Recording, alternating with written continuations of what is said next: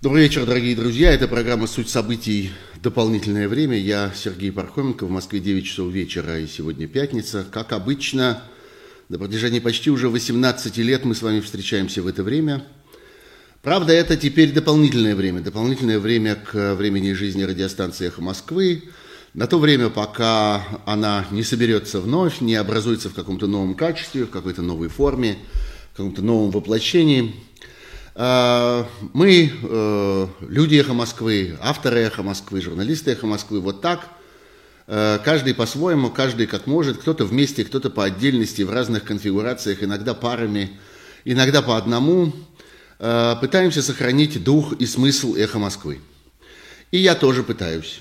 Кто-то из моих коллег работает на канале «Живой гвоздь», кто-то сам по себе, Э, ну, вот вы можете видеть у меня время от времени, почти каждый день теперь я устраиваю такие стримы, э, иногда парные. У меня в гостях был Сергей Алексашенко, Илья Новиков, Татьяна Фельгенгауэр, доктор Андрей Волна, замечательный вчера, если вы не видели, очень советую. А вот сегодня я один в своем традиционном качестве ведущего программы «Суть событий», основываясь на вопросах, которые я получил от вас, э, основываясь на Э, на э, тех э, результатах, которые я вижу в своих социальных сетях, пожалуйста, дайте мне знать в чате нашей, нашего эфира, видите ли вы меня и хорошо ли вы меня слышите. Я вижу, что чат шевелится, но насколько вам меня видно, пока, пока не понимаю. Но будем надеяться, что здесь все хорошо. Ну что же, я начал бы, э, начал бы с э, э, да, все кажется хорошо. Я вот смотрю разные, разные города у меня здесь появляются и разные приветствия отовсюду. Э, я, я думаю, что вы следите за событиями, хотя это становится все сложнее и сложнее. Э, одна за другой закрываются возможности э, следить за правдивой информацией, закрываются медиа, уезжают журналисты. Не только «Эхо Москвы» больше нет, но нет и «Дождя», нет, заблокировано громадное количество сайтов. Э, кто-то пользуется VPN, кому-то удается с его помощью обойти блокировки, кому-то нет – но, э, тем не менее, э, возможность существует. Есть телеграм-каналы, есть YouTube еще, не знаю, сколько ему осталось, может быть, день или два, мы с вами поговорим чуть попозже о том, что, собственно, сегодня принято решение об окончательном закрытии Инстаграма и, по всей видимости, Фейсбука, тех эм, социальных сетей, которые работают под эгидой компании Мета. Вполне вероятно, что эта компания будет объявлена не просто иностранным агентом, не просто нежелательной организацией, но и экстремистской организацией, но об этом немножко позже. Сегодня из сегодняшних событий э, бомбежкам подверглись новые украинские города, те, где раньше не бомбили.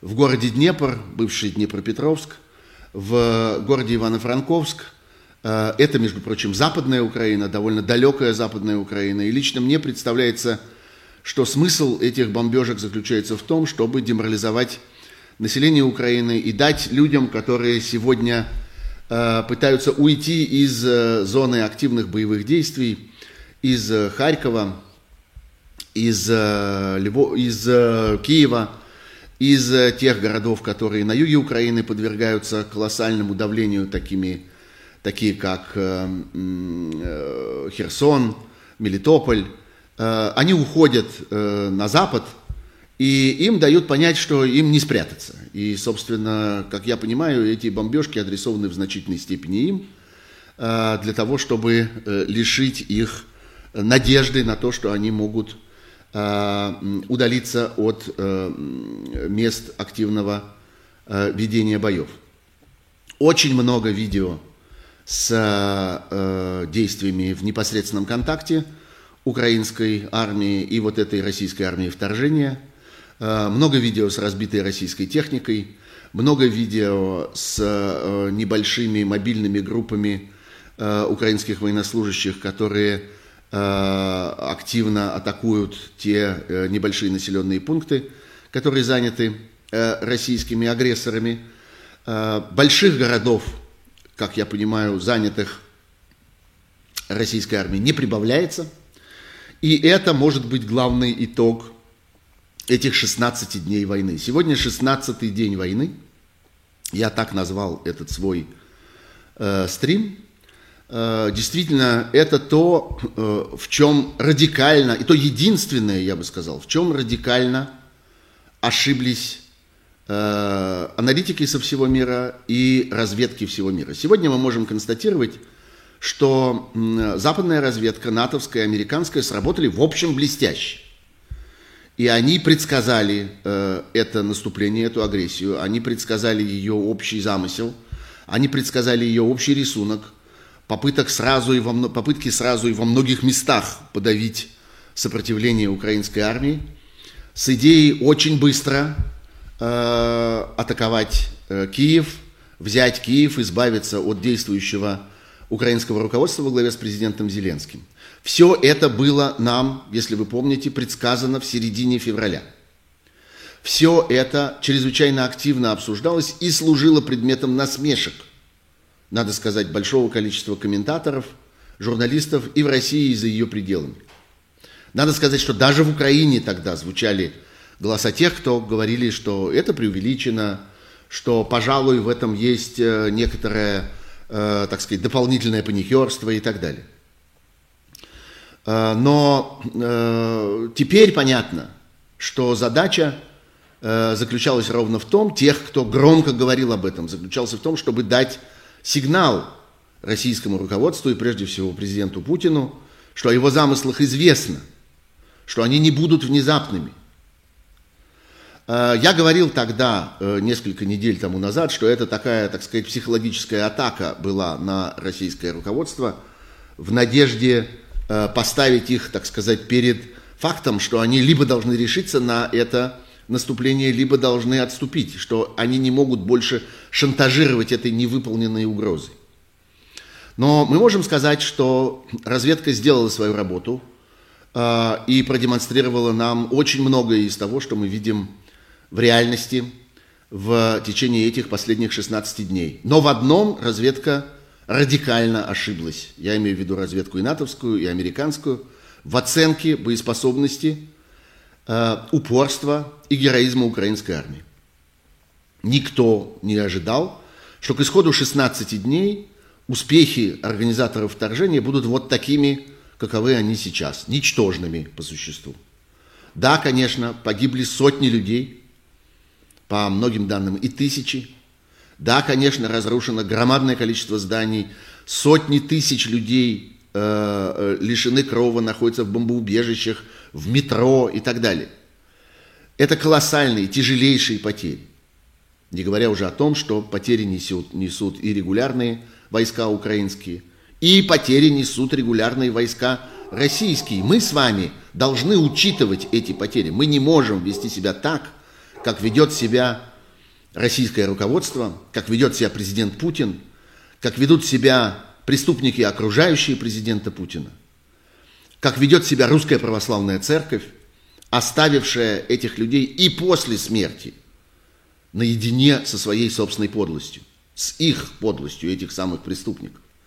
И лозунг своих не бросаем в условиях, когда сегодня сотни и сотни тел погибших российских солдат остаются без всякого попечения, без погребения э, вдоль украинских дорог, этот лозунг выглядит, конечно, особенно убедительно и особенно красноречиво. Так вот, э, да, никто не ожидал, что украинская армия сможет сопротивляться так эффективно. И у нас нет никаких оснований считать, что ее ресурсы исчерпаны. У нас нет никаких оснований считать, что на этом сопротивление ее э, как-то угасает. Вовсе нет. Это совершенно не так.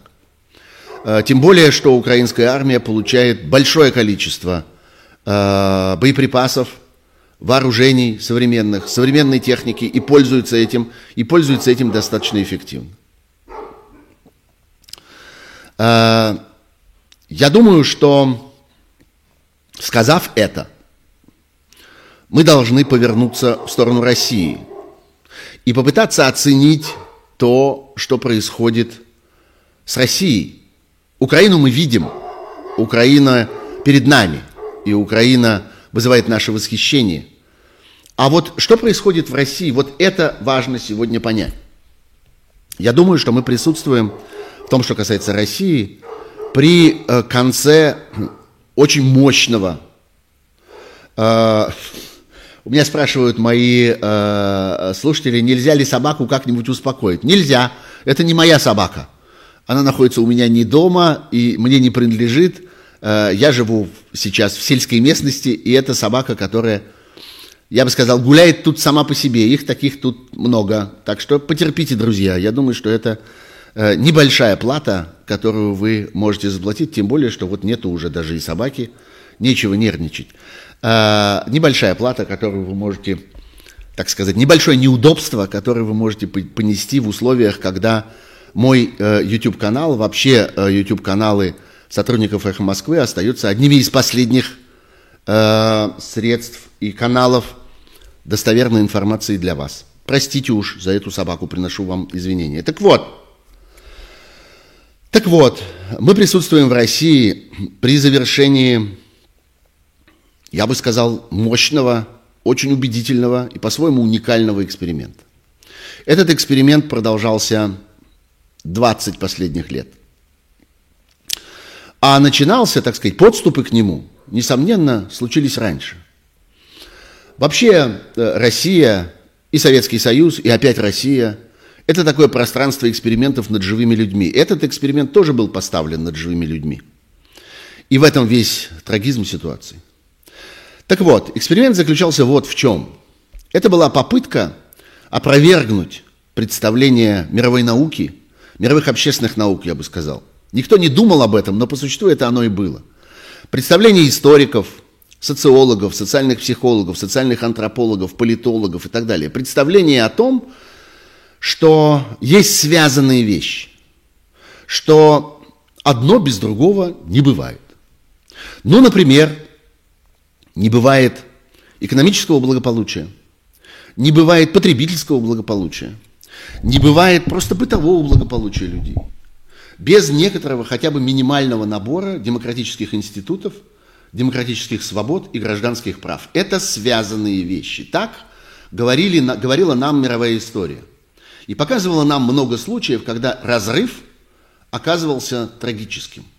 Когда в отсутствие э, прав, свобод, демократии, справедливого суда, э, государства рушились. Но вдруг Россия сделала попытку опровергнуть это. Давайте теперь это констатируем. И мы с вами на протяжении, по меньшей мере, последних там, последнего десятилетия или чуть больше, с изумлением смотрели на это, и некоторые из нас даже вслух говорили об этом. Что происходит? Так бывает? Оказывается, это возможно. Оказывается, можно быть тоталитарной страной, можно быть страной, в которой нет гражданских институтов, в которой фальсифицируются одни выборы за другим, в которых э, не существует э, критериев для назначения достойных людей на высокие государственные посты, а есть только преданность хозяину, есть только трусость, есть только э, собачья готовность исполнять любой приказ и следить за любым глаз, взглядом – Оказывается, можно быть страной, в которой нет правосудия, в которой нет арбитра, нет суда, некуда пожаловаться.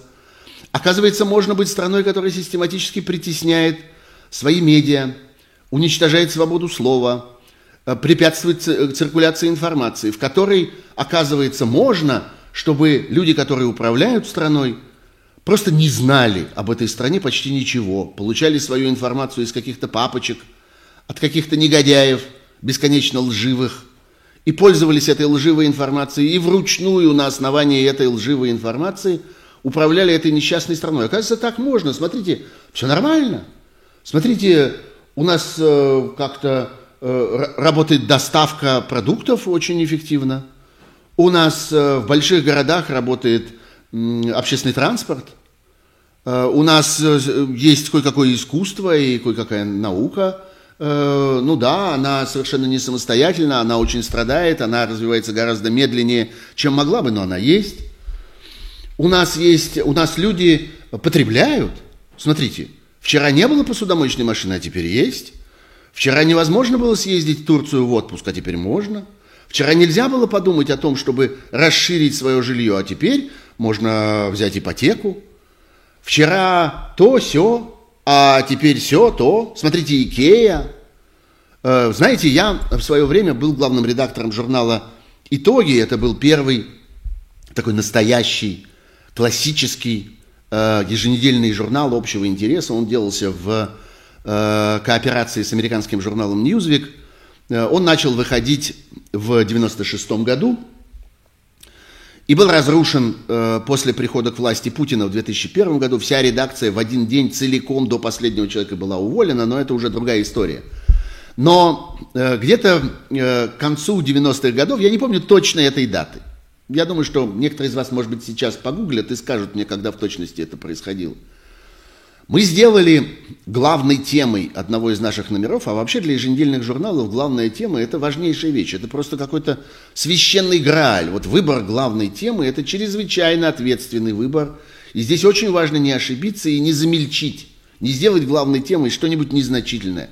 Всегда главной темой нужно выбирать что-то, что действительно важно для людей, что действительно принципиально и что действительно меняет нашу жизнь. Так вот, мы сделали нашей главной темой появление в России компании IKEA. И это была моя идея, я настаивал на этом. Некоторые из журналистов редакции удивлялись, сомневались, говорили, ну что, какой-то мебельный магазин, при чем здесь, собственно, с чего вдруг? А я говорил тогда, и целый ряд других моих коллег, и авторов, которые писали тогда для нас, подтвердили эту позицию и стали говорить, это символ, это знак. В России появляются определенный слой людей, определенная группа людей, для которых Икея предназначена. Ведь гениальность Икеи заключается в том, что она очень точно чувствует нужды определенной группы людей, пришедших к определенной жизненной философии, к определенному уровню жизни, ведущих определенный образ жизни и так далее, имеющих определенные ценности. Вот Ингвар Кампрат, человек, который изобрел Икею, создал Икею, он очень тонко это почувствовал и передал это своим сотрудникам. Я не случайно так много времени во время войны, в такой трагический момент уделяю внимание опять много лет спустя этому мебельному магазину. Но да, это был индикатор, это была лакмусовая бумажка, которая отмечала, в России появились очень определенные люди, те, для которых Икея. Сегодня Икея покинула Россию, а, но нам важно вот что вспомнить, что смотрите, мы смотрели на это и думали, оу, эти люди появляются. Хм, смотрите, они созревают. Это возможно в недемократическом государстве, в авторитарном государстве, в авторитарном государстве с элементами, с элементами э, диктаторства, диктатуры, э, уже окончательно в, дик, в диктаторском государстве. Смотрите, оказывается, так можно.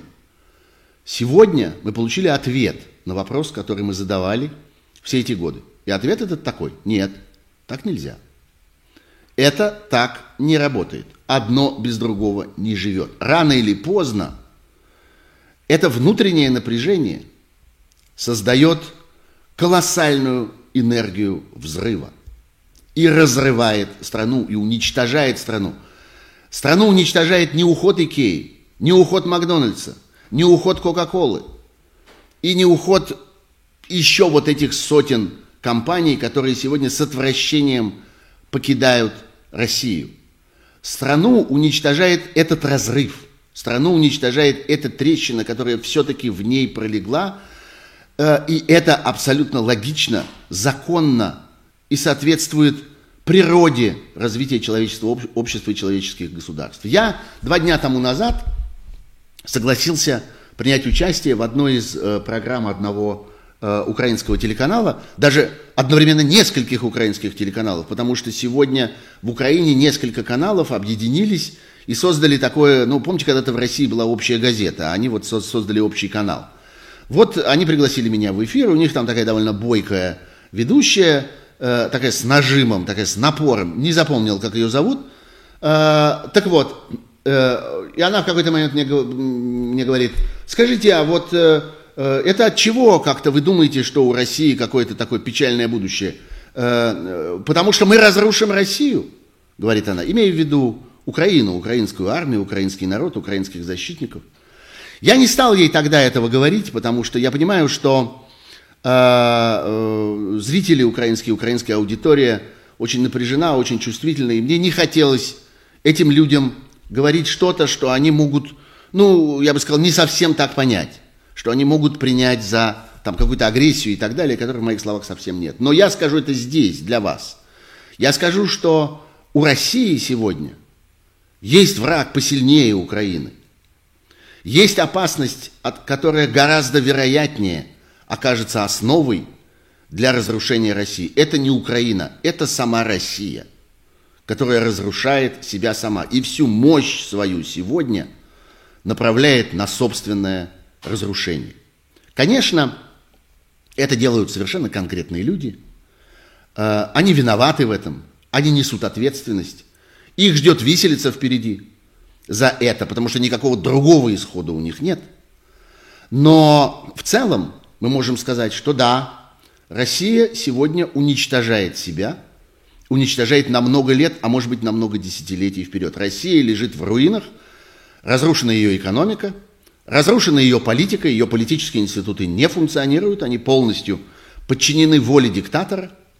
Разрушена ее э, общественная жизнь, запрещены общественные инициативы, отсутствуют гражданские права, уничтожена свобода слова. Целые классы российского общества, например, журналисты, например, адвокаты, например, правозащитники, э, подвергаются систематическим массовым преследованием и изгоняются из страны.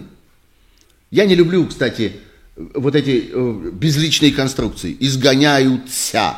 Они что, сами, что ли, себя изгоняют? Нет. Их изгоняет полиция, их изгоняет Росгвардия, их изгоняет, изгоняет ФСБ, их изгоняет прокуратура. Их изгоняют все те карательные органы, которые утратили право называться правоохранительными давно, много лет тому назад – и превратились в карателей, в жандармов разных цветов. Они изгоняют целые классы, целые профессии, целые кластеры российского общества. Таким образом, в России нет ни, это, ни политики, ни э, экономики, ни общества, ни морали. Россия лежит на пузе, Россия превратилась в кучу гравия, кусочков на сегодня. Неудивительно, что и армия ее в этой ситуации не функционирует. Ее армия оказалась разграбленной, и мы видим, чем эта армия пользуется сейчас в качестве оружия, в каком состоянии находится эта армия, что эти, в чем эти солдаты едут, во что эти солдаты одеты, что эти солдаты едят, чем эти солдаты выходят на связь друг с другом, почему у этих солдат не хватает горючего и так далее. Мы видим это. Это воровство, это коррупция. Э, армия осталась, оказалась обманутой, потому что по большей части ей даже не сообщили, во что ее бросают, в какую авантюру и на какую подлость ее ведут. Люди, которые едут в этих танках, по большей части, как выясняется, когда они попадают в плен, не знают, куда они ехали. И в этом состоянии стресса им можно верить. Они бы сказали, если бы знали. Эта армия раздета и предана как это обычно бывает с разрушающимися государствами. Так это было с Российской империей под конец Первой мировой войны. И так это теперь. Результатом чего это стало? Это стало результатом устройства российской власти.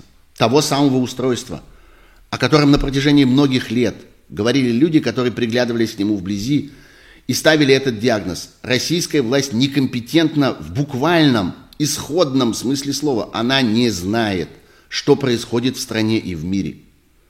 И мы убеждаемся в этом сейчас каждый день. Мы убеждаемся, что все решения, принятые российским руководством и лично Путиным в связи с этой войной, являются ошибочными. Они ошибочны в военном положении, в тактическом и стратегическом. Они ошибочны в экономическом смысле – Никто не ждал и не хотел разрушения э, российской экономики. Они ошибочны политически, они ошибочны социально. Эти люди не знали с чем они связались и вообще с чем они имеют дело. Им было это много раз сказано. Они были много раз об этом предупреждены. Нельзя управлять государством, опираясь на халуев, опираясь на ложь, опираясь на э, дремучие религиозные обряды, которые пользуются среди вас таким колоссальным успехом. Нельзя управлять государством, отказываясь видеть реальность, а будучи уверенным, что реальность эту вы все равно вы все равно изуродуете так, как вы считаете нужным. Выверните, сломаете, подточите под себя. Нет. Сегодня вы имеете ответ. Так нельзя. Это не работает. Что мы имеем в итоге сегодня, на 16-й день войны? Простите. Мы имеем ситуацию, которую нельзя остановить и в которой нельзя вернуться вспять. Я говорю о людях, которые начали эту войну. У них нет обратного хода. Они не могут отступить. Два дня тому назад у меня в эфире был замечательный российский адвокат Илья Новиков, который живет давно уже в Украине, а теперь окончательно поселился в Украине, и который пошел в украинское ополчение и помогает, чем может сегодня украинской армии, и считает себя украинцем, и отождествляет себя вовсе не с Россией, а с Украиной. И он сказал мне очень правильные слова. Он сказал, откуда они взяли, что если они сейчас остановятся, вот просто через пять минут Мединский выйдет с переговоров и скажет, мы на все согласились, мы все отдали, мы извиняемся, мы больше не будем, простите нас, мы уходим, это была ошибка, никогда больше, без попутал и так далее. Откуда они взяли, что в этой ситуации для них что-нибудь изменится, для них, для тех, кто создал и организовал эту войну? Откуда они знают, что в этой ситуации их перестанут убивать? Почему они считают, что их не будут преследовать в буквальном смысле, как преследует отступающую пехоту наступающая конница? Откуда они взяли, что им удастся вывернуться из этой истории, даже если они согласятся на все? А они еще пытаются и не согласиться на все, точнее даже не согласиться ни на что. Человек, превратившийся в ничтожество на, порту, на, на посту российского министра иностранных дел, посмел вымолвить, Россия не нападала на Украину под хохот всего мира. Он дождался этого. Когда-то его уважали, потом ему удивлялись, потом его стали бояться, потом ему стали удивляться, а сейчас над ним хохочут. Над ним и людьми, которые приказывают ему говорить это – хохочут над тем, как он соглашается на эти приказы. И как он вставляет свою голову в это окошечко гильотины. Так вот, они не могут остановиться. Они не могут вернуться назад. Именно поэтому мы говорим о том, что война, 16-й день которой мы видим сегодня, это Третья мировая война, настоящая, она уже началась. В этой войне агрессор – демонстрирует свою готовность использовать ядерное оружие. Он говорит об этом прямо. Агрессор угрожает атомными инцидентами и авариями с использованием атомных электростанций на территории Украины. Агрессор в последние дни заговорил о бактериологическом и химическом оружии. Весь мир хорошо знает на собственном опыте, на наблюдениях последних лет, что такого рода разговоры которые ведет, ведут российские представители, когда они начинают обвинять в опасности, в намерениях э, совершить какую-то вот такую химическую или биологическую провокацию, это не что иное, как попытка э, прикрыть свои собственные намерения. И именно об этом шла речь в знаменитом теперь уже разговоре между сенатором Рубио и заместителем Э, э, заместителем государственного секретаря Соединенных Штатов Нуланд. Когда Нуланд сказала, Это классическая российская техника – сваливать на другого то, что они планируют сделать сами. Это был ответ на вопрос сенатора Рубио. Э, уверена ли она, что если произойдет инцидент с биологическим или химическим оружием или атака на территорию Украины, э, что за этим на 100% будут стоять русские? Нет никаких сомнений, ответила Нуланд, и я вместе с ней это отвечаю. Нет никаких сомнений. Мы видим всю эту историю – с американскими биолабораториями, раз уж я к этому, э, к этому обратился. Я нашел вчера поразительный совершенно артефакт. Я не знаю, может, не я один его нашел, может быть, все уже давно про это знают, один я такой отсталый, я обнаружил это вдруг. Я обнаружил, что одни и те же люди, а именно человек, за которым давно закрепилось прозвище Ванищенко.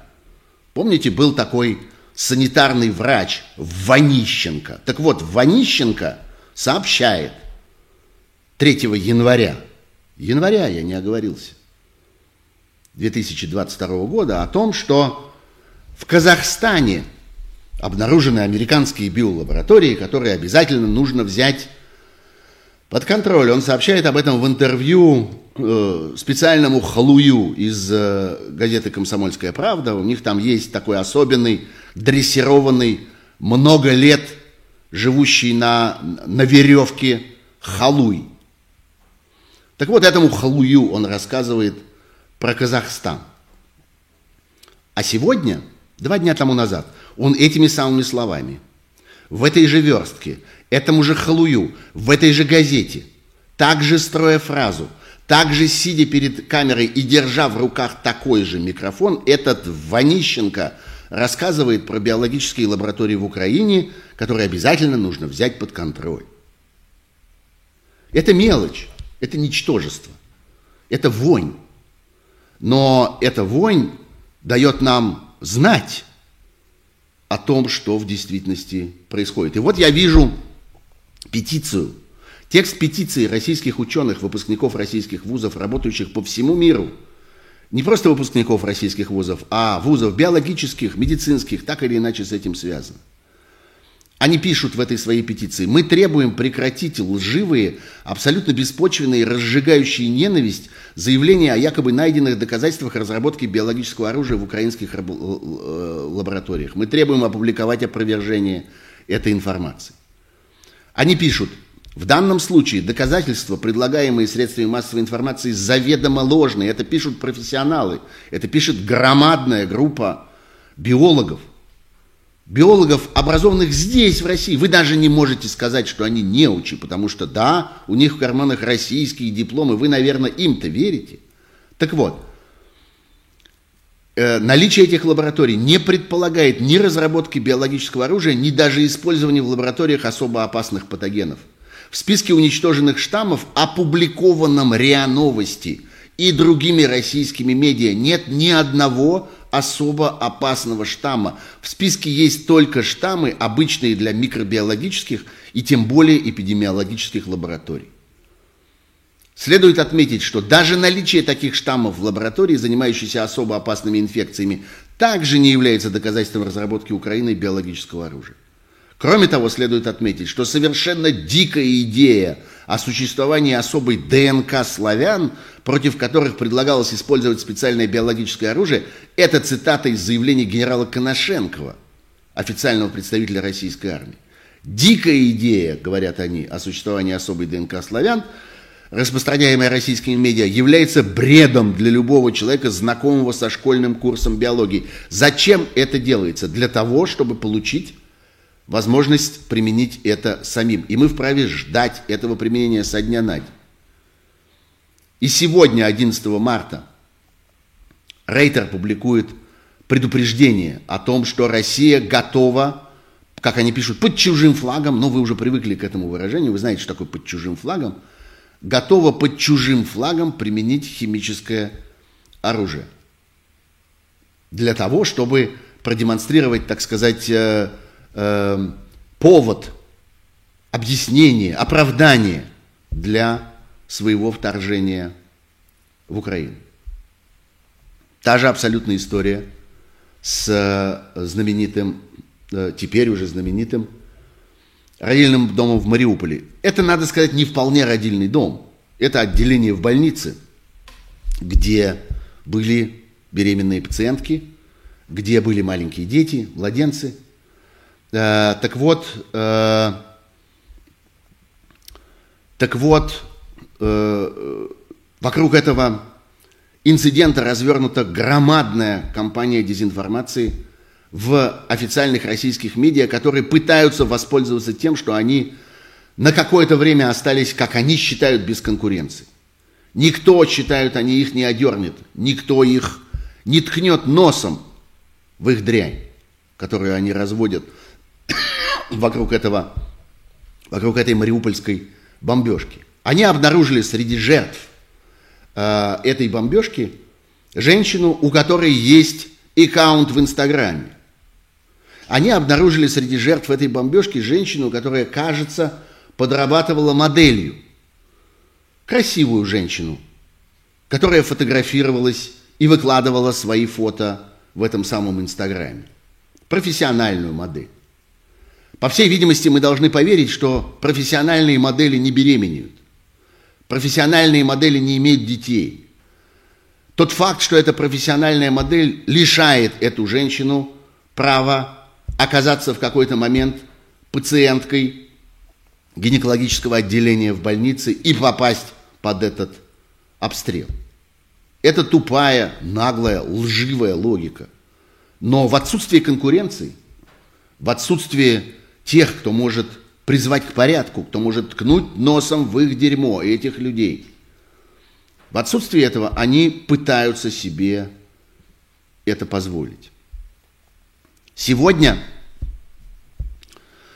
российские власти медленно начинают признавать какие-то элементы реальности в происходящем на Украине. Они делают это задним числом под давлением последних каналов независимой информации, понимая, что все-таки они не сумели законопатить все, кое-что осталось.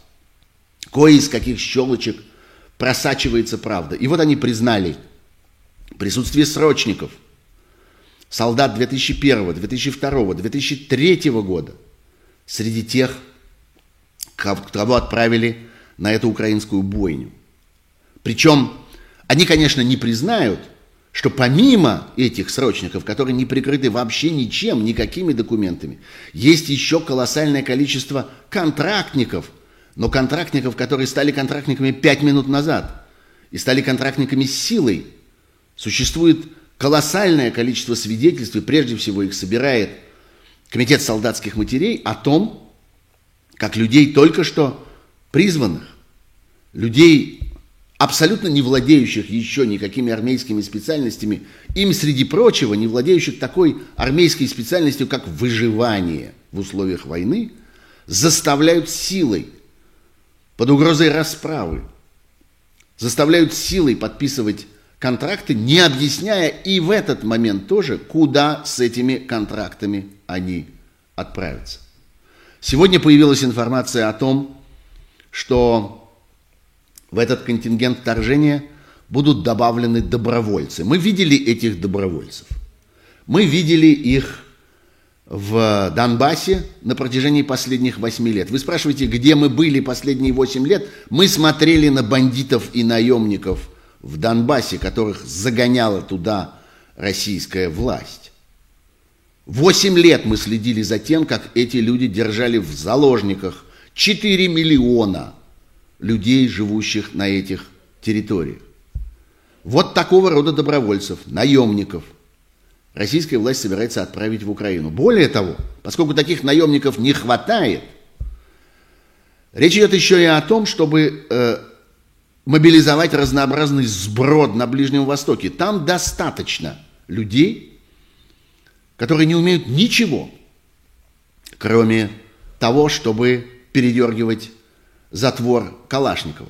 Их достаточно в Сирии, их достаточно в Палестине, их достаточно в Ливане, их достаточно в Иордании, их достаточно в Ираке, их достаточно в Афганистане. Они найдут людей, которые за небольшую мзду с удовольствием отправятся воевать. Не хватит – отправятся за ними в Ливан, в Сирию, э, в, в Ливан, в Алжир, Центральноафриканскую республику. Мест, где воюющего сброда осталось немало, в мире достаточно. Они будут собирать этот сброд и вести его в Украину. Отдельная история о роли частей, сформированных Чеченской Республике. Про это есть много разных слухов, много разных разговоров. Но мы видим, что российское руководство поощряет репутацию этих частей как э, частей зверствующих, частей особо жестоких, частей, не знающих пощады. Российские пропагандисты играют на этом. Российские пропагандисты сами надавливают на это и говорят, вот смотрите, вы дождались, будет ужасно, к вам чеченцы приехали, ух, они сейчас устроят. Кто это говорит? Помимо того, что это говорят сами лидеры Чечни, об этом говорят охотно, много и с улыбками, свойственными им. Говорят на федеральных каналах. Пророча особые зверства от э, людей, приехавших из Чечни. Я хочу здесь обратиться к этим самым чеченским бойцам. А вам нравится такая репутация?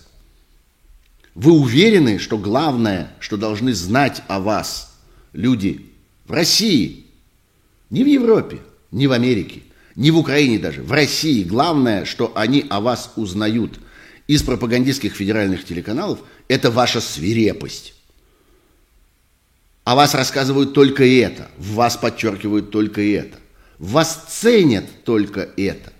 Нам, людям в России, пытаются доказать, что чеченец это прежде всего свирепое существо, которое бросается на людей.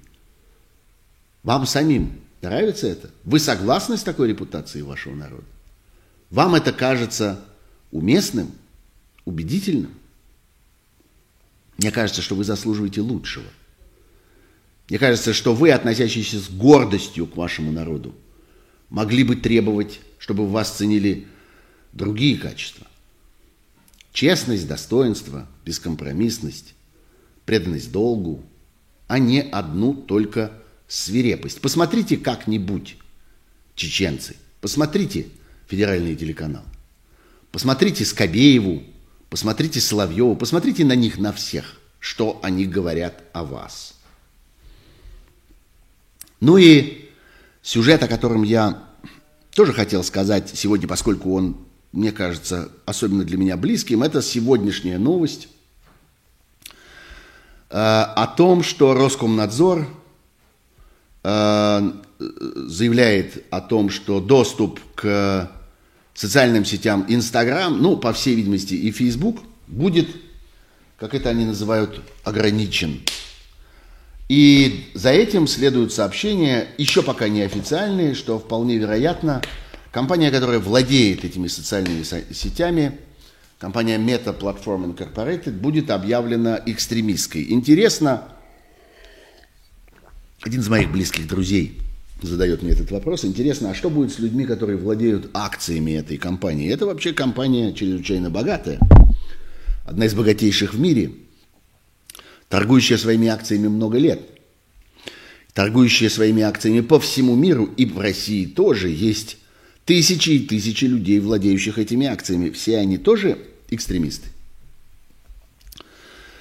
Что случилось, собственно, с этими компаниями? Случился довольно невиданный, я бы сказал, инцидент. Он заключается в том, что руководство этих компаний, которое на протяжении многих последних лет вело все более и более жесткую политику в отношении агрессивных высказываний в этих социальных сетях, стремясь ограничить их, стремясь избежать э, какого-то лишнего, какой-то лишней злобы, лишнего, как это говорят, негатива в работе этих социальных сетей.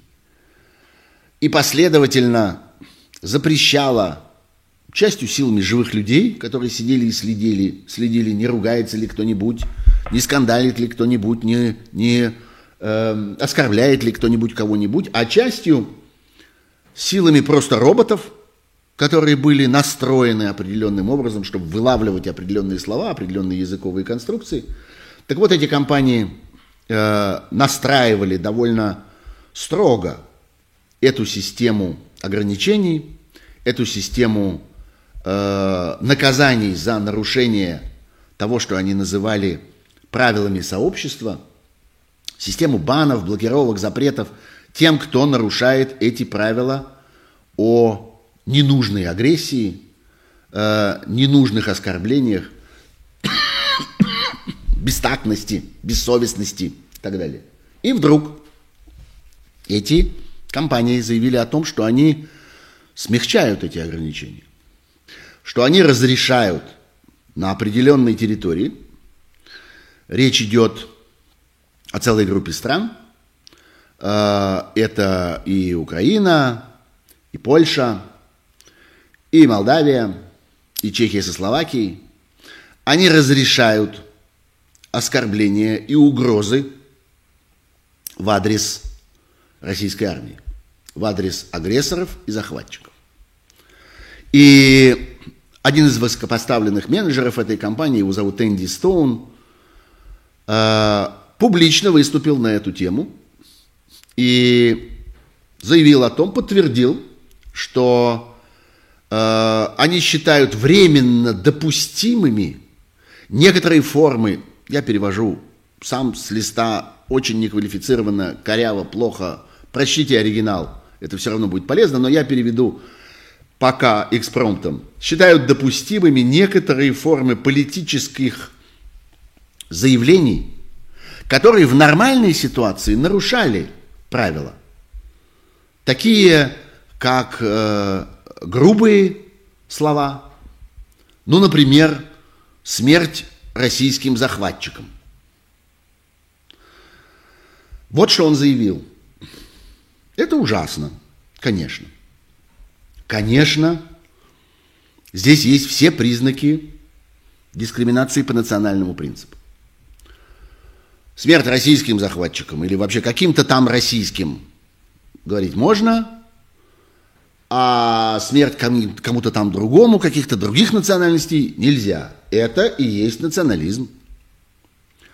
Это мощный, широкий шаг в сторону расизма, несомненно. Это не по правилам, это нечестно, это несправедливо, это негуманно, да. Но речь идет о том, что война ломает правила. Когда кто-то начинает войну, он должен быть готов к тому, что правил больше нет. Когда кто-то начинает войну, он должен быть готов к ответственности за то, что он сломал все правила, создал среду, в которой правила не работают. Мы знаем такого человека, его зовут Владимир Путин. Он начал эту войну. Он начал ее неспровоцированно. Ничто не обязывало его э, начать эту войну. Он лжет о том, что он вынужден был начать эту войну, и у него не было другого выхода.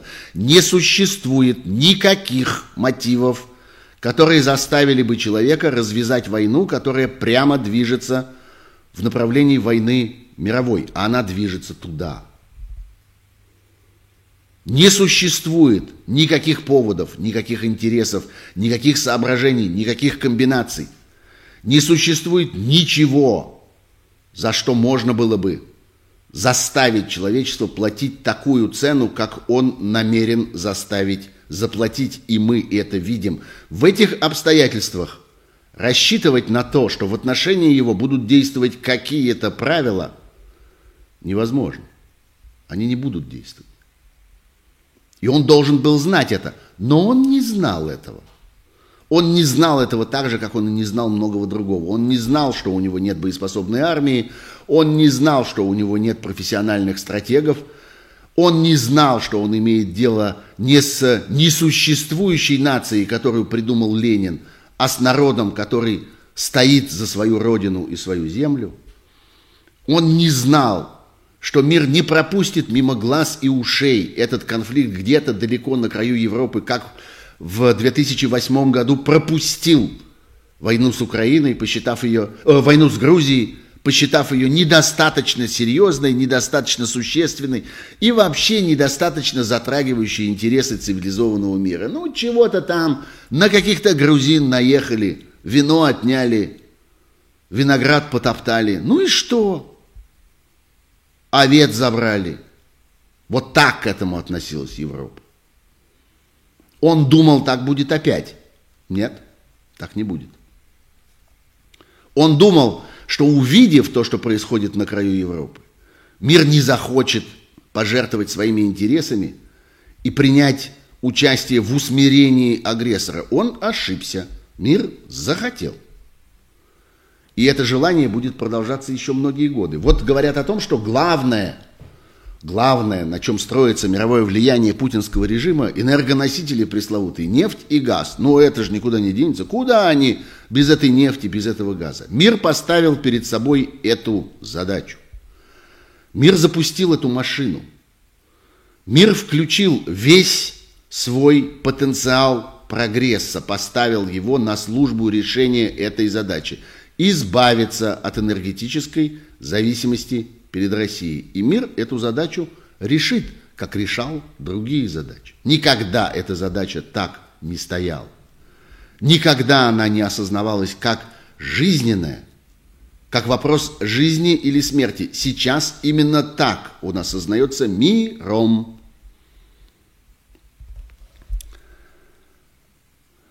Вот к чему мы пришли к исходу 16 дня войны. И вот на пороге чего мы стоим к исходу 16 дня войны. Вы думаете, это результат произошедшего? Нет. Это стартовая фаза. Я обращусь к нескольким вопросам, которые я получил от вас в последние часы перед этой программой. Один из наших слушателей спрашивает, как поднять людей на протестные демонстрации? Не пару тысяч, который легко скрутить, а массу людей. Это я все читаю вопрос, дословно его читаю. Ведь даже если верить данным в ЦИОМ, то треть населения против, а треть это 40 миллионов человек. Да, на самом деле я уверен, что гораздо больше, чем 40 миллионов человек, это я уже отвечаю на этот вопрос, гораздо больше, чем 40 миллионов человек по-прежнему не знают, что с ними произошло. Им по-прежнему кажется, что это произошло с кем-то другим, им еще предстоит узнать, им еще предстоит осознать, что это произошло с ними. Это те самые люди, о которых на протяжении многих лет, что я делал 8 лет, говорил вот это, только не 8, а 18 лет я говорил о том, что мы окружены людьми, которые говорят, мне не нужен суд, я не вор и не собираюсь ничего красть. Пусть воры беспокоятся о суде. Мне не нужна свобода слова и эти ваши газеты, какие-то радиостанции, телеканалы, интернеты. Зачем мне? Я не собираюсь никому ничего сообщать. Я живу своей отдельной частной жизнью, и все, что дальше трех метров от меня, меня не касается. Вообще это все меня не касается.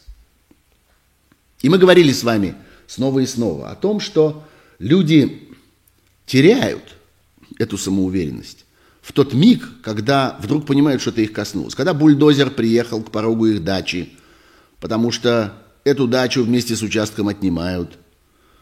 Когда э, налоговики, всякие санитарные инспекторы разрушили и задушили бизнес. Когда на э, компанию, собственность, имущество напали мошенники и с помощью суда, подкупив этот суд – отнимают эту собственность. Когда человека зарезали в больнице, э, потому что не ставили его жизнь ни в грош. Когда ребенка научили дряни в школе, потому что доблесть учителей в этой школе заключалась не в том, чтобы учить детей, а в том, чтобы служить начальству и отчитываться перед ним. Вот в этот момент вдруг – они выскакивают на улицу, размазывая слезы, и говорят, подождите, подождите, а где же пресса? Где же все эти э, общественные организации? Где политические партии? Кто защитит меня? Кто отстоит мои интересы? Кто расскажет мою ужасную историю, как меня только что ужасно обманули в суде, как со мной ужасно обошлись в Собесе, в городской администрации, как продажный чиновник отнял у меня то, что мне принадлежало и так далее. Где же это все? Вот люди по одному, поштучно приходят в себя. Люди по одному обучаются на своем, на своем собственном горе. И мы тогда спрашивали друг у друга, а что же с этим делать? А как же быть? Это что же, вечно ждать, пока они вот так по одному?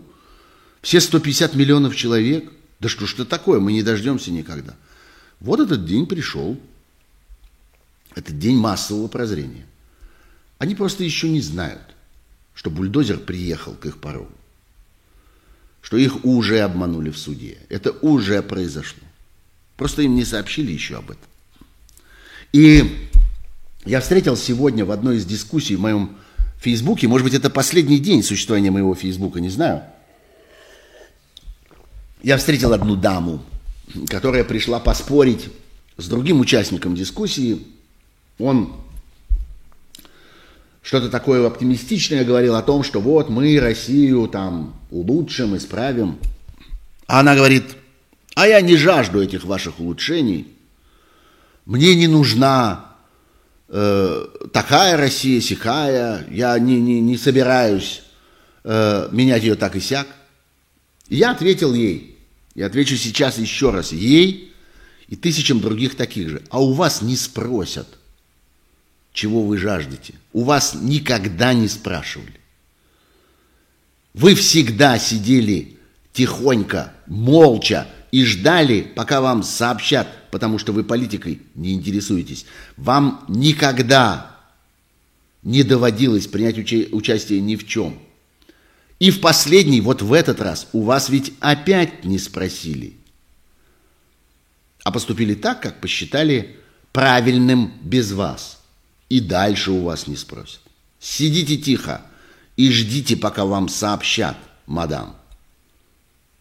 Так вот, как поднять людей на протестные демонстрации? Никак. Люди, которые говорят вам, что они умеют поднимать людей на протестные демонстрации, люди, которые говорят, что они могут выводить кого-то на улицу, вести куда-то. Это, помните, был какой-то чувак, я даже забыл, как его зовут, который все рассказывал, что такого-то числа случится революция. А потом сбежал. Помните, был? Бородатый такой. Не помню имени его. Вот он говорил, что может вывести, организовать, устроить. Вывести, организовать, устроить нельзя. Люди должны почувствовать в себе эту энергию, эту волю. Люди должны в какой-то момент почувствовать, что у них спрашивают. Еще нет. Они еще не в курсе. Они еще ничего не поняли. Людмила Гареена, кажется, так следует прочесть ее фамилию, спрашивает у меня. Многие выехали, да не выехали, а бежали. Людмила, давайте называть вещи своими именами. Да, бежали. Бежали от диктатуры, бежали от террора, бежали от репрессий, бежали от притеснений, от унижений, от оскорблений, бежали от бесправия, которое навязано им в России. Бежали. И нет ничего в этом бегстве стыдного. Трагического много, а стыдного нет. Многие выехали, тем не менее, пишет Людмила Гореева. Как им выжить без работы? Россиян не берут. Как им объединяться? Что делать? Вы хотите, чтобы я это рассказал? Да, это еще одна массовая волна русской иммиграции, выплеснутая из страны. Эти люди постепенно распределятся по миру. Эти люди постепенно научатся общаться с окружающим миром и друг с другом. Эти люди, некоторые из них, не все – постепенно обретут какую-то почву под ногами. Научить их со стороны нельзя. Хотя, да, будет немало людей, и я надеюсь тоже принять участие в этой работе, потому что эта работа важная, чтобы помочь им советам, найти для них специалистов, а вот юристы, которые помогут вам как-то определить ваш юридический статус, а вот риэлторы, которые попытаются помочь вам снять жилье, а вот консультанты, которые расскажут вам, как быть с медицинской страховкой, как быть со школой для ваших детей. Это можно.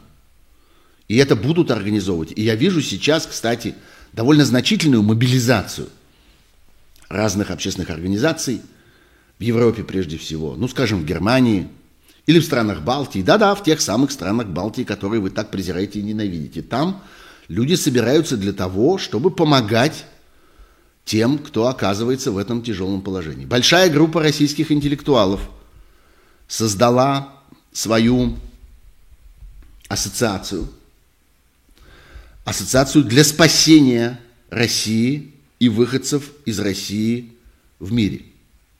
Вы можете найти э, ссылки на заявления, в которых участвуют такие выдающиеся люди, как писатель Борис Акунин, как э, Михаил Барышников,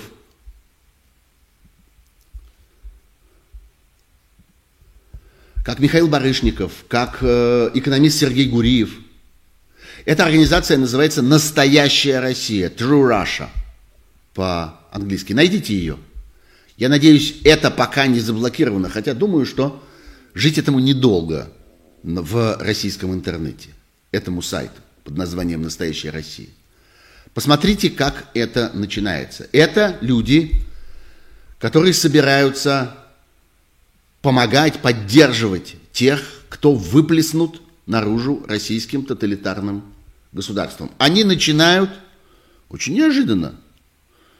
Они начинают со сбора денег на помощь Украине и украинцам. Да, новая Россия начинается с этого, с помощи разрушенной раненой, оскорбленной Украине. Одно без другого невозможно. У меня спрашивают, а что вы думаете по поводу исторических аналогий? А что вам кажется, такое когда-нибудь бывало? Ну, я не историк. Я плохо знаю древнюю историю, историю средних веков, историю Возрождения, нового времени. Там много чего было интересного, наверное, специалисты найдут. Но, конечно, мне приходит в голову только одно сравнение, которое не запрещено мне пока еще российским законом. Мне запрещено сравнивать нацистскую Германию с Советским Союзом. Но сравнивать нацистскую Германию с Россией мне не запрещено. Да, исход нацистской Германии – это то самое, исход, финал нацистского режима. Это то самое, что я вижу в сегодняшнем исходе, финале российского режима. Я вижу прямые аналогии. Я вижу половину свастики, которую рисуют, вертикальную половину, которую рисуют на броне российской техники, на витринах магазинов, на спинах прохожих, на школьных учебниках. Выстраивают эту половину свастики из умирающих детей в хосписе. Помните эту историю? Заставляют подписываться под этой половиной свастики сотни ректоров российских вузов. Позор на их седины. Конец их академической карьере. Пустота за каждой из этих подписей. Так вот, да, я вижу эту половину свастики, вертикальную половину. Однажды на нее наложат и горизонтальную. С них станет. И Russia Today выпустит свой поганый мерч с этой вертикальной и горизонтальной половиной. И будет продавать эти маечки в аэропортах, из которых никто уже никуда не летит. Я вижу эту аналогию. Она кажется мне убедительной.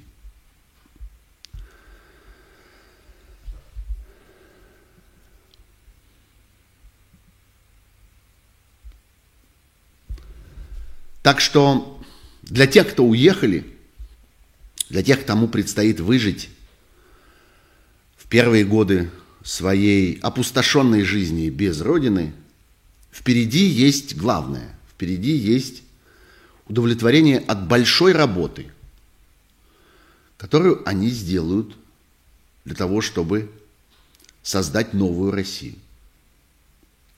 Чем можно объяснить, спрашивают у меня, недостаточную помощь Запада Украине? Вот та же история с передачей самолетов. Тем, что лидеры Запада понимают теперь отчетливо, что они имеют дело с безумцем. Они имеют дело с буйно помешанным. С человеком, который способен отреагировать ядерным ударом, химической атакой, атомным инцидентом на электростанции, на то, что покажется ему излишне резким движением. Я думаю, что рано или поздно это произойдет все равно. Я думаю, что рано или поздно этот виток будет сделан, и на этот уровень они все поднимутся. И ядерный безумец в своем бункере, если доживет. И люди, управляющие странами Запада. Просто чуть позже. Не торопите их. Это постепенно будет случаться. Тем более, что Украина продолжает свое сопротивление. И война не кончится ни завтра, ни через неделю. Вот так, как она идет сейчас, она не кончится никогда. Украина будет сопротивляться. Даже если в какой-нибудь момент им удастся добраться до Зеленского, посадить на его место какую-нибудь безграмотную куклу. Да, в общем, людей в Украине-то таких и не осталось. Одни сбежали, другие заявили о том, что они больше не играют в эту игру, как знаменитый Бойко, например. А Медведчук бежал. Так что все, что их ждет, и все, что они могут себе позволить, это приволочь Януковича, дав ему с собой большой запас пластмассовых шариковых ручек. Надо же ему что-нибудь ломать с утра до вечера. Ему предстоит много этих ручек еще переломить за время своей поганой политической карьеры, на которую он снова стал надеяться. Дайте ему этих ручечек, не ему понадобится. Ну что же, давайте я напоследок погляжу на чат – Напомню вам, кстати, что э, вот сейчас вас смотрит одномоментно каждую отдельную секунду примерно 12 тысяч человек этот стрим. А лайков вы поставили всего-навсего э, типа 3800. Это, в общем, какая-то довольно жалобная цифра. А лайки пригодятся. Они пригодятся для того, чтобы в оставшиеся дни работы YouTube больше людей увидели его, больше людей присоединились к этому разговору. Так что не экономьте. Одно движение указательным пальцем на мышке или на трекпаде, смотря что у вас там – перед вами. Лучше бы эти убегающие сотни тысяч выходили на площади, говорят, пишут мне, пишет мне Пони Пеперони. А что ж ты, Пони Пеперони, имя свое спрятал? Чё ж ты сбежал, Пони? Чё ж ты ссышь тут, а? Лучше бы они, уезжающие, выходили на площадь. А я так не считаю. А я считаю, что сегодня, когда выход этих людей на площадь закончится только избиением, только насилием, только пытками, лучше, чтобы они работали на Россию тем, что они умеют делать хорошо. Чтобы ученые изучали свою науку, чтобы педагоги сохраняли свою способность учить, врачи сохраняли свою способность лечить, Журналисты сохраняли свою способность писать, объяснять тебе, пони Пеперони, то, чего ты до сих пор не понял, и из-за чего ты так и трусишь, пони Пеперони.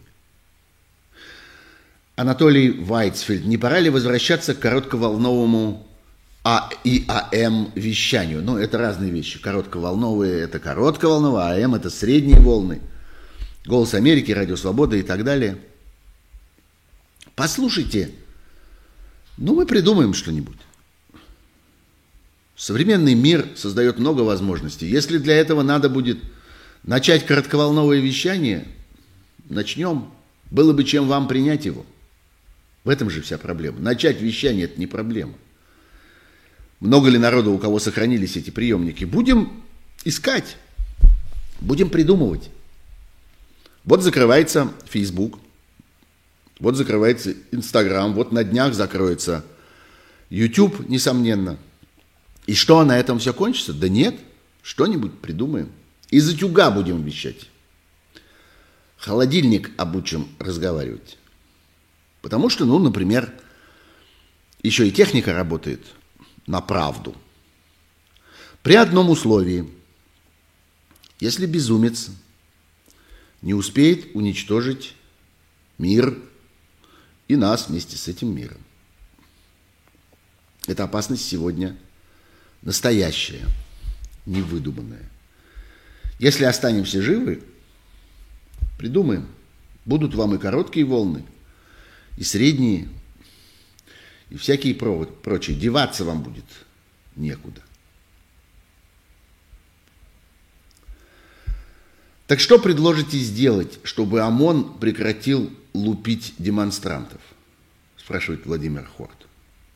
Для начала найдите поблизости жену ОМОНовца и спросите у нее, ну как? Потом потерпите недельку-другую и спросите еще раз, ну как? Не надо никакой агрессии, никого не надо трогать ни пальцем, не надо никому приставать, никого я не знаю, ругать, обзывать. Просто спросите ее, ну чего, довольно? Все получилось, как муж рассказывал. Начните с этого. Это само по себе неплохое занятие. На самом деле я вам сейчас просто таким каким-то насмешливым народным языком объясняю, что надо людей информировать. Надо создавать альтернативу государственной пропаганде. А создается она теперь вот так. Когда нет Фейсбука, когда нет Инстаграма, когда нет Твиттера, когда нет Ютуба, остаются школьные чаты. Поговорите там. Остаются ватсапы, в которых вы сидите со своими соседями по дому, обсуждая, хорошо ли убирают ваш двор и не пора ли собирать деньги на новый замок на воротах, чтобы ворота открывались, когда в них заезжают во двор. Поговорите там об этом. Поговорите в вашем корпоративном мессенджере. Поговорите, поговорите с родителями детей вашего ребенка, когда вы все вместе соберетесь на детский день рождения. Поговорите, не стесняйтесь. И вы этим подвинетесь чуть-чуть в, направ... в направлении того дня, когда ОМОН перестанет лубить демонстрантов. Потому что у ОМОНа тоже есть дети, которые где-то учатся и которые ходят на чьи-то дни рождения. У ОМОНа есть свои домовые, у ОМОНовцев точнее, свои домовые чаты, свои ватсапы. Все есть.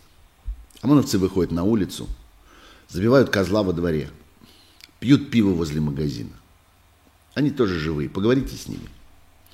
Обсудите с ними все, что следует обсудить. Почему бы НАТО просто не остановиться и не угрожать существованию, существованию РФ, спрашивает грустный Роджер. А почему НАТО должно остановиться в своем противостоянии агрессору? Он же агрессор, и вы это видите – вы видите, что это он начал войну. Вы видите, что это он угрожает ядерным оружием. Вы видите, что это он готовит химический инцидент. Почему НАТО должно просто остановиться? Чтобы не раздражать безумца? Чтобы, не дай бог, он как-то не вздрогнул от чужого резкого движения? Вы это имеете в виду? Это не работает. Это было проверено человечеству много раз. Лайков стало пять с половиной тысяч, а зрителей по-прежнему 12 тысяч. Впрочем, на этом я, пожалуй, закончу. Я чувствую, что вы устали. Может быть, вам надо кому-то из вас подумать над тем, что я сказал. А может быть, кому-то из вас пора в другие стримы, которых все еще много в YouTube. Не жалейте времени, не экономьте. Но относитесь строго к видео, которые вам показывают, к телефонным перехватам, которые вы слушаете. Перепроверяйте снова и снова. Собирайте себе библиотеку аккаунтов в Твиттере, каналов в Телеграме, которым можно верить. Например, ориентируйтесь на людей из «Эхо Москвы». Посмотрите, что они читают. Это же можно увидеть и в Телеграме, и в Ютубе. На что они подписаны, что они репостят. Эти люди заслужили вашего доверия и вашего уважения. Многими-многими годами честной службе вам, своим слушателям, зрителям и читателям. Доверяйте людям из Навальновской команды. Они заслужили это тем, что они приняли на себя удар и продолжают работать, хотя их друг, их э, вдохновитель, их лицо в тюрьме, и в эти дни заканчивается очередной судебный процесс, по которому он получит свирепый срок, о котором почти никто не узнает в России – и отправиться сидеть этот срок и ждать вас. А вы сейчас хотя бы, пока, послушайте, что вам говорят эти люди. Или почитайте то, что они читают. Они не читают дрянь. Откройте твиттер Христа Грозева и посмотрите, что у него там зафоловлено. И зафоловьте тоже – вот вам и совет. Что касается этих моих стримов, я хочу напомнить одну техническую вещь, которая, как я убедился, многих интересует. Если у вас нет времени смотреть видео, вы можете слушать аудио, только подкаст. Загляните, пожалуйста, в описание любого из моих стримов. И вы там увидите несколько ссылок на разные подкастные платформы, где выкладываются мои стримы в аудиоверсии, без видео. Можете их скачивать совершенно бесплатно и слушать, где вам удобно.